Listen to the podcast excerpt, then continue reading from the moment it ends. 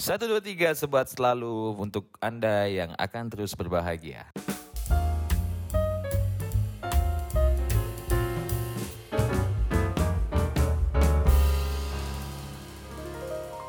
Assalamualaikum warahmatullahi wabarakatuh. Apa kabar teman-teman yang ada di sana semuanya? Selamat datang di podcast perdana Rokok Indonesia. Sebuah podcast yang membicarakan seputar isu-isu seputar rokok. Kali ini sudah bersama kita Ketua Koalisi Nasional Ketua Komite Nasional Pelestarian Kretek Bapak Muhammad Nur Azami Dipanggil Bapak apa enggak nih? Jangan mas saja lah boleh. Oke, Mas Mas Azami ya, kita manggil Mas Azami ya. Jadi gini Mi, Mas Azami, ah, Mi gak apa ya, manggil Mas Azami Mi ya, gak apa ya. Iya, jadi gini Mas Azami, kan gue ngerokok nih, kemarin tuh ngeliat di Twitter KNPK ya, boleh merokok tuh yaitu FCTC, FCTC, FCTC. Sebenarnya sih apa sih FCTC itu? Ada ngaruhnya nggak buat gua-gua nih yang ngerokok merokok merokok yang ya yang kalau ngerokok mah beli beli bisa gitu. Terus kayak ya masih bisa cukai naik ya masih bisa diusahain beli rokok lah. FCTC ini apa sih? Ada ngaruhnya nggak sih buat kita kita para perokok nih? Ya, jadi buat sebagian orang FCTC itu masih eh, terlihat seperti barang asing ya. Dari pelafalan nomenklaturnya aja dia itu susah untuk diucapin sama orang-orang kita. FCTC adalah Framework Convention on Tobacco Control. Nah, jadi kalau mau dijelasin secara sederhana, FCTC itu dia merupakan satu traktat atau perjanjian internasional yang diinisiasi oleh Badan Kesehatan Dunia atau WHO yang kemudian dipaksa untuk disepakati oleh negara-negara pengikut daripada WHO inisiator dari FCTC ini itu sebenarnya negara-negara berkembang. Salah satunya adalah Indonesia. Indonesia itu inisiator daripada FCTC. Selain daripada negara-negara di Amerika Latin sama India. Jadi eh, WHO itu jadi barang jadi barang eh, yang didorong sama WHO itu pada tahun 2003. Nah, kemudian mulai dilempar untuk disepakati sama negara-negara uh, di dunia itu itu sejak 2005. Jadi prosesnya 2003 FCTC itu di didorong sama WHO. Di 2005 barulah uh, FCTC itu uh, mulai banyak ditandatangani sama negara-negara dunia. Sampai dengan hari ini ada 180 negara. tapi Indonesia belum masuk satu negara yang tantangan kan dari 180 berapa tadi tuh Ya, dari 180 negara itu ada tujuh negara yang eh, sampai dengan hari ini belum menandatangani eh, aksesi FCTC. Salah satunya adalah Indonesia. Amerika Serikat juga eh, waktu itu belum. Dia baru tanda tangan atau aksesi FCTC kalau nggak salah baru-baru ini aja. Jadi kalau secara sederhana ini barang adalah barang barang asing yang eh, kita dipaksa untuk mengikuti perjanjian asing itu sehingga turunan-turunan daripada eh, barang asing ini sebenarnya banyak yang nggak relevan sama konteks eh, lokal dan nasional kita gitu. Nah itu yang maksud gua. Eh, penting sepenting apa buat gua yang ya ngerokok santai lah buat buat buat kehidupan gitu buat bikin enak-enak aja. Relevannya apa sih sama FCTC ini? Kalau lu ngeliat tadi soal barang asing kan gue juga ngerokok ngerokok bukan ngerokok yang asing ngerokok ngerokok juga ngerokok ngerokok produk lokal lah kayak gitu Jadi kalau da- apa dengar dari nama nih barang FCTC Framework Convention on, Te- on Tobacco Control dari namanya aja jelas pengendalian tembakau. Kalau secara sederhana lagi ancamannya apa sih untuk eh, perokok dan kelompok-kelompok yang berkepentingan terhadap industri hasil tembakau yaitu kita dikontrol. Artinya sudah tidak ada ruang kebebasan di sana. Apa-apa sudah diatur dan sialnya aturan ini aturan internasional. Jadi ada kedaulatan eh, dan kemandirian kita yang disita di situ yang di, di eh, apa namanya dibatasi. Dari namanya aja sudah pembatasan. Itu ada pasal-pasal yang nantinya harus eh, di di apa namanya dikonversi menjadi peraturan secara nasional agar pengendalian tembakau itu bisa berjalan di negara-negara tersebut. Gitu kira-kira. Nah, eh, ngomong soal pasal-pasal mi, apa pasal-pasal yang kemudian bikin gue itu mah kalau kalau menurut serem-seremannya dari KNPK nih ya, dari FCTC serem nih, emang gue ngeliat sih serem ya, tapi gue belum tahu lebih dalam nih itu. Pasal-pasal apa yang kemudian bikin perokok nih makin, waduh, gue udah beli rokok pakai duit gue sendiri, beli barangnya legal gitu kan, apa yang bikin serem sebenarnya pasal-pasalnya? Ya, jadi FCTC itu di dalamnya ada 11 bab dan 38 butir pasal. Banyak juga ya. Banyak yang nantinya itu harus diturunkan atau diratifikasi kepada undang-undang negara-negara yang menandatanganinya. Jadi dari 11 pasal dan 38 butir pasal itu nanti bisa jadi undang-undang yang banyak. Bisa jadi pasal per pasal di FCTC itu kalau diratifikasi jadi undang-undang juga masing-masing sendiri-sendiri bukan dalam satu bentuk undang-undang besar. Nah, eh, di dalam pasal-pasal FCTC itu sebenarnya eh, kalau dilihat dia akan mengatur mengatur mulai dari hulu sampai hilir eh, industri hasil tembakau. Jadi bukan cuma di konsumen, dia sampai di eh, penanaman tembakau itu juga diatur dikendalikan dari hulu sampai hilir. Nah, kalau eh, kita apa namanya baca pasal-pasalnya itu, dia akan mengatur tentang paparan asap rokok. Coba kita bayangin gimana kalau orang ngerokok itu asapnya aja sampai diatur. Lu harus lu harus ngeluarin berapa banyak asapnya. Itu itu diatur di FCTC.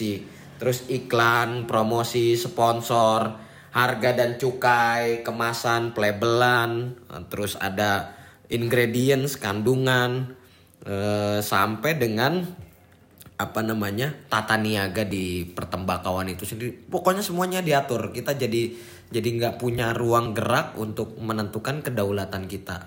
Iya ngomong-ngomong soal asap nih ya, aduh gimana ya? Eh, asap itu kan ya, gue pribadi sih kalau ada anak kecil gue kagak ngerokok dengan anak kecil gitu. Kalau sama ibu hamil gak ngerokok sama ibu hamil gitu. Gue masih cukup tertib sih untuk ngerokok ngerokok sih. Kalau sampai ngatur soal asap berarti besok jangan-jangan nih, jangan-jangan nih Kementerian Lingkungan Hidup mengutus badan BMKG untuk mengatur arah angin biar asap itu kagak kena non perokok. Jangan-jangan apa sampai kayak gitu minta ya udah terjadi misalnya kita lihat di peraturan-peraturan kawasan tanpa rokok itu kan sebenarnya kan salah satu penerapan dari FCTC meskipun kita Indonesia itu belum mengaksesi tapi udah ada beberapa peraturan dari FCTC itu yang diadopsi. Salah satunya itu peraturan eh, kawasan tanpa rokok. Itu kan udah udah kelihatan gimana kita diatur betul itu. Soal akses akses kita untuk membeli rokok itu kan diatur di kawasan tanpa rokok. Terus eh, soal eh, mobilitas kita dan juga akses ruang merokok itu diatur semuanya.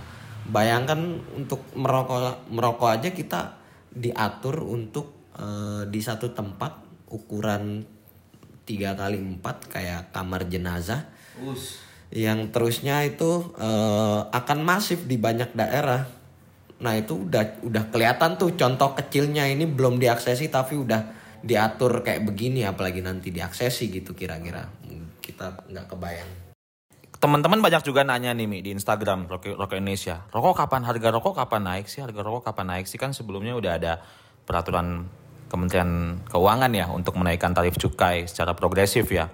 Yang hingga saat ini sih pun gue belum lihat ada karena rokok gue juga belum naik ya sebenarnya. Apa mungkin kemudian jika FCTC FCTC lah gue sebutnya karena gue awam ya itu diratifikasi disahkan itu juga ngaruh nggak bikin harga cukai itu bakal naik lagi kayak gitu? Nah itu juga salah satu poin penting karena di poin FCTC itu itu juga ada poin eh, tentang apa namanya menaikkan harga rokok setinggi tingginya. Jadi di di negara-negara yang mengakses FCTC itu punya kewajiban untuk menaikkan cukai eh, sebesar 200% setelah aksesi itu ya. Tunggu tunggu tunggu tunggu tunggu. Ini 200% nih maksudnya gimana nih? Nih kan setahu gue ini kan tahun ini 35% ya 23% rata-rata. Oh ya 23 persen rata-rata ya. Hitungannya nanti di lain waktu lah kita bahas soal itu. Tapi cukup lumayan lah harga naiknya karena gue baca di beberapa akun-akun prediksinya lumayan signifikan gitu. 200 persen ini gimana? Tolong jelasin dulu nih.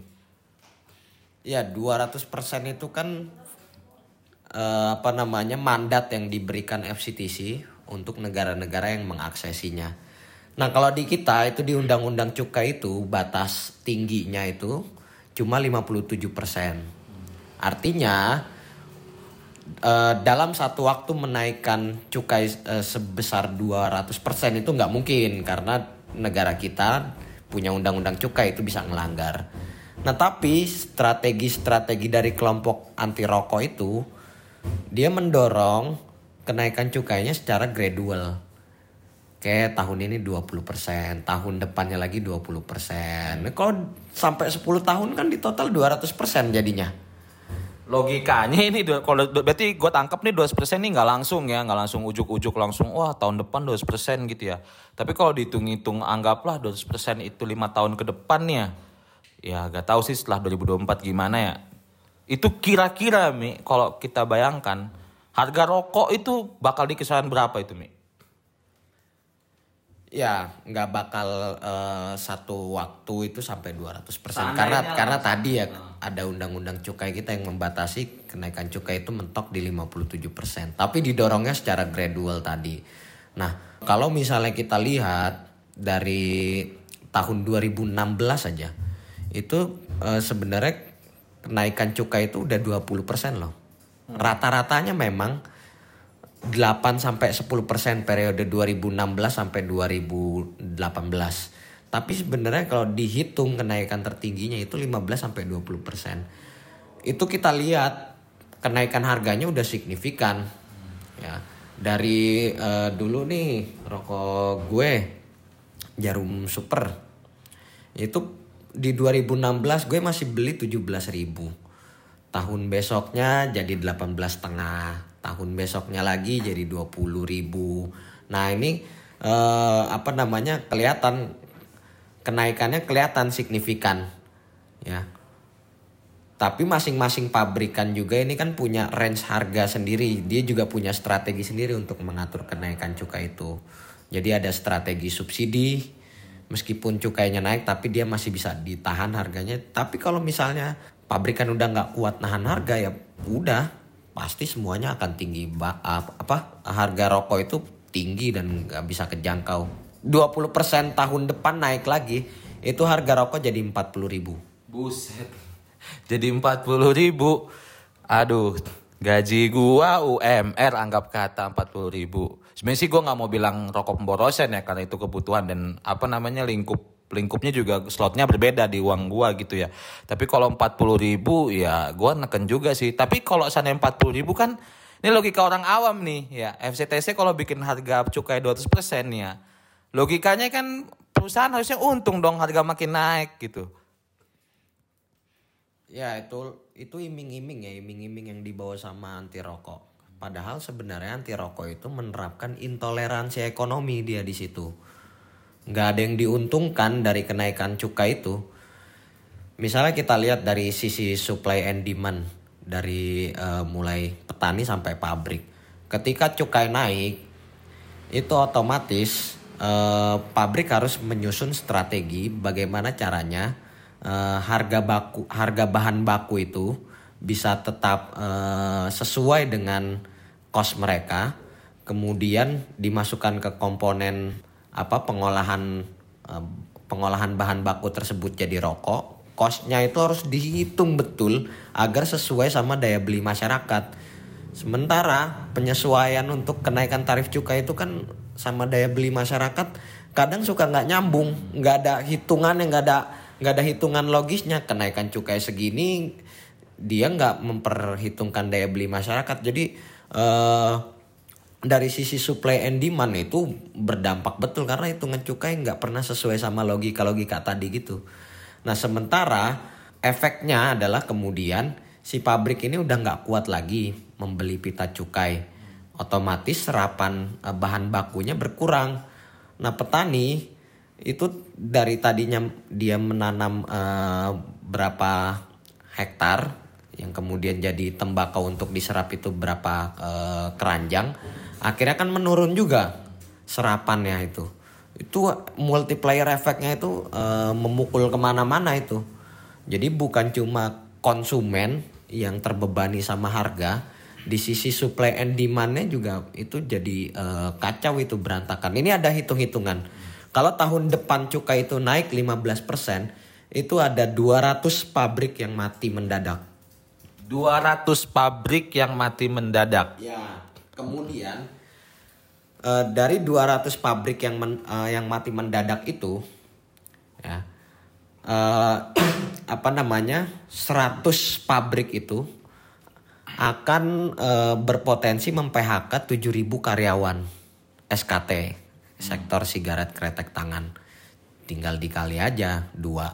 Ada 14.000 orang yang terancam eh, PHK belum lagi petaninya kalau tembakaunya nggak terserap ya mereka pasti nggak eh, nggak punya pilihan lagi untuk untuk eh, menanam komoditas yang punya nilai tawar Nah, 14 ribu itu itu udah kebayang tuh ya, udah keprediksi tahun depan bakal nggak punya pekerjaan lah ya. Bakal nggak punya pekerjaan kayak gitu. Wah itu angka tinggi lumayan itu. Tinggi tinggi banget nggak lumayan lagi udah tinggi banget itu. Konsumen udah pasti bakal gelagap-gelagap juga ya kan ya untuk kemudian uh, beli rokok dan segala macam. Apalagi tadi Aja Ami bilang kalau apalagi banyak daerah-daerah juga yang ngebatasi apa ya hak-hak orang untuk ngerokok dan kayak gitu kan. Di luar dari dua dua ah kita ngomong tadi apa industri dan industri dan juga konsumen itu ada ini lain nggak yang kemudian dampaknya dari FCTC? Pedagang itu kena tuh pedagang tuh. ya pedagang itu bakal kena karena eh, dalam muatan pasal FCTC itu juga kan ada soal mengatur distribusi eh, dan apa penjualan-penjualan eceran baik di tingkat retail maupun eh, apa namanya pedagang-pedagang tradisional itu kayak misalnya nanti ketika FCTC itu diterapkan itu display eh, rokok di mini mini market itu udah nggak boleh lagi. Dia dia harus disimpan di satu lemari tertutup. Kayak kayak bir zaman dulu lah waktu di Jakarta itu terus nggak boleh dijual di nggak boleh di display di kulkas. Akhirnya kan beberapa minimarket tuh ngumpetin di gudangnya mereka. Jadi kalau mau beli mereka ngambil dulu ke gudang. Gua nggak bayang sih kalau display itu nggak bisa ada produk produk rokok yang gue pengen ya. Itu gue harus mencatat itu. Nih lu kalau misalnya nggak nggak aware sama FCTC lu catat nu posisi rokok lu di mana di warung. Jangan sampai salah nunjuk berarti ya. Nah terus efeknya untuk retail retail itu kan gini. Ini banyak orang nggak tahu. Display rak yang kita eh, lihat di Indomaret. Sorry nih nyebut nyebut nama ya retailnya. Misalnya di Indomaret atau di Alfamart. Itu kan display rokok di dekat kasir itu ya. Di dekat kasir. Itu apa merek-merek rokok yang ada di display tersebut mereka kan bayar bayar rak nah dari eh, mereka bayar rak itu itu udah menutup seluruh operasional daripada si retail eh, retail minimarket itu jadi kalau misalnya eh, lu punya punya minimarket di satu daerah. Kalau apa namanya eh, ada merek rokok yang kontrak sama lu di di retail lu itu itu udah bisa nutup operasional selama sebulan loh. Berarti signifikan juga ya? Signifikan. Kalau dari satu penjualan aja udah bisa nutup operasional bayangin dari penjualan-penjualan lain kan dia tinggal dapat laba aja. Udah nggak ngitung pengeluaran kos untuk operasional. Wow itu pukulannya bakal besar. Nah terus lagi eh, ini ada dampak-dampak lain kayak misalnya bungkus rokok itu jadi polos kemasannya jadi polos. Itu gimana tuh bungkus rokok jadi polos itu? Itu namanya plan packaging itu juga diatur di FCTC plan packaging. Kalau misalnya kita ke Australia Thailand itu udah udah eh, negara yang udah menerapkan plan packaging. Jadi dia nggak boleh ada ada merek ada eh, logo-logo terus desain-desain, pokoknya semua dibuat seragam warnanya. Jadi dengan kata lain, besok gue mau beli rokok jarum super bilang kayak gitu ya. Itu nggak ada warnanya, nggak ada apa namanya, nggak ada tulisan mereknya dan segala macam gitu. Kan berarti juga gue bisa dirugiin dong kalau kemudian anggap kata nih kasir salah ngambil ya kan? Human error lah biasa lah itu. Human error salah ngambil terus gue dapat rokok yang lain tuh bisa jadi kemungkinan dong ketika FCTC itu hadir ya? Iya makanya itu juga jadi masalah karena nanti itu menciptakan satu mencipt apa memunculkan rokok ilegal berada di pasar. Karena kan yang yang bisa membedakan rokok ilegal sama enggak itu dari uh, desain bungkus itu nah terus yang kedua itu konsumen jadi nggak punya kepastian. Jadi nggak punya kepastian mereka ini mengkonsumsi produk apa. Itu yang eh, bahaya ya dari plan plan packaging. Terus efek lain dari plan packaging adalah merugikan daripada industri kreatif. Mereka mereka yang ngedesain ini yang nyetakin percetakan yang nyetakin bungkusnya itu kan jadi eh, mengalami kerugian juga nggak punya ini nggak punya pekerjaan gitu. Gue nggak kebayang sih. Besok kalau misalnya gue di hire nih salah satu perusahaan rokok bro bikinin desain rokok dong bro. Ini pak udah gue bikin mantep-mantep. Wah janganlah. Itu gambarnya dihapus aja polusan aja. Pak pakai word juga bisa gambar begini berarti ya. Ya, kayak gitu plan packaging. Ya masih ada beberapa pa- pasal FCTC yang mengerikan yang sebenarnya ini harus harus uh, aware.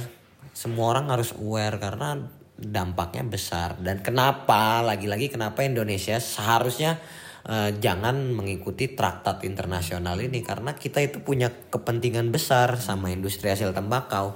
Perkebunan uh, perkebunannya luas baik tembakau maupun cengkeh sebagai bahan baku didominasi sama perkebunan rakyat juga. Bukan punya perusahaan loh. Perkebunan-perkebunan tembakau sama cengkeh itu. Punyanya punyanya punya rakyat. Kemudian di sektor tenaga kerjanya besar eh, di sek apa di eh, pendapatan negara juga punya sumbangsi sampai dengan eh, 8 sampai 11 persen terhadap sumbangan APBN. Ini kita tuh punya kepentingan besar di industri hasil tembakau. Rugi banget lah kalau sampai akses FCTC itu. Iya negara Indonesia yang ngurus eh, ribet-ribet pemerintah Indonesia ngapa orang luar ikut awe-awe yang ngurusin di sini ya kayak gitu logikanya ya. Nah pemerintah sendiri gimana sih Mi soal FCTC ini? Nah FCTC ini kalau misalnya kita lihat pemerintah kita itu sebenarnya sadar sadar bahwa eh, kepentingan di industri hasil tembakau itu lebih besar. Tapi harus kita lihat seberapa seberapa lama industri hasil tembakau ini dianggap strategis sama pemerintah. Apalagi kemudian ada faktor ngomong ada faktor soal citra internasional. Jadi nanti pemerintah kita kayak dikucilin gitu loh. Wah, negara lain nih kita kita 180 negara udah tanda tangan masa Indonesia belum gitu. Itu mereka akan mendorong dari segi apa namanya citra internasional. Lalu kedua, ini yang menarik adalah FCTC ini kalau mau lihat lagi konteks globalnya ini eh, WHO yang menginisi apa yang menginisiasi. Di baliknya itu ada perusahaan-perusahaan farmasi dan juga eh, jasa keuangan. Ini bukan teori konspirasi kan? Ada datanya kan? Kan ada ada datanya, ada datanya. Itu eh, pernah dibukukan di buku Nicotine War. Itu harus baca juga. Jadi penyokong daripada WHO itu kan industri-industri farmasi sama industri jasa keuangan itu. Salah satunya adalah yang terbesar itu Bloomberg. Nah, mereka ini adalah oligarki eh, kapital di Amerika Serikat. Jadi mereka punya eh, kekuatan untuk membuat kebijakan internasional. Jadi ada pertimbangan juga kalau misalnya nggak aksesi FCTC, ancaman terhadap negara yang belum mengaksesi tersebut adalah mereka bisa kena eh, peraturan-peraturan internasional yang lain karena mereka yang eh, jadi apa namanya penyokong WHO ini adalah oligarki kapitalisme di Amerika. Ini ini yang banyak orang nggak tahu ya. Dikiranya teori konspirasi atau atau apa. Tapi ada datanya kok, bisa dipertanggungjawabkan. Iya, kita pada akhirnya memang gak ada gak ada alasan untuk tidak menolak FCTC ya maksudnya kayak gitu ya nggak ada nggak ada alasan untuk tidak kita kemudian menolak hadir ratifikasi tembakau ini karena dari tadi dia ngomongin sama Mas Azami itu atas sampai bawah itu bermasalah semua pasal-pasalnya. Udah gitu kedaulatan kita sebagai perokok yang beli barang sendiri regulasinya juga kita patuh untuk uh, umur di atas 17 tahun ya. Bisa beli rokok itu juga kita patuh uang juga uang sendiri halal. Beli juga beli secara benar rokok juga bukan rokok ilegal. Ya kan tuh kenapa harus ada aturan-aturan seperti ini? Tiga kalimat deh Mi untuk kenapa teman-teman harus menolak FCTC. Ya, alasan kenapa harus menolak FCTC. Satu, itu yang paling penting adalah ini perjanjian internasional.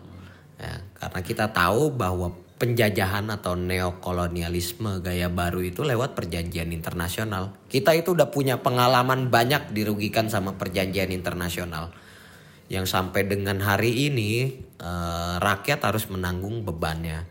Jadi FCTC merupakan uh, bagian dari neokolonialisme yang harus kita hati-hati pertama itu.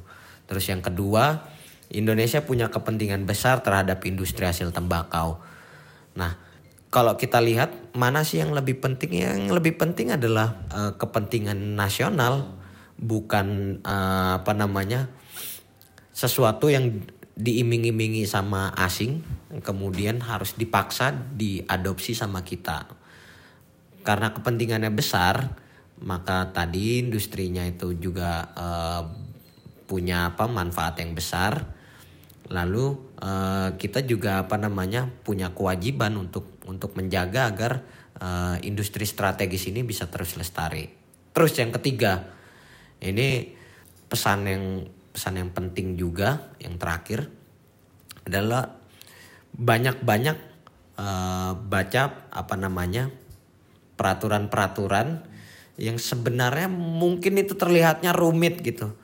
Tapi nanti pada efeknya itu akan uh, apa namanya punya kebutuhan besar terhadap kita. Jadi jangan jadi orang yang uh, ngeluh tanpa dia baca dan berbuat apa-apa. Jangan tahu-tahu nanti harga rokok naik terus cuma ngeluh gitu. Padahal kita punya andil uh, dalam diam untuk melakukan protes itu.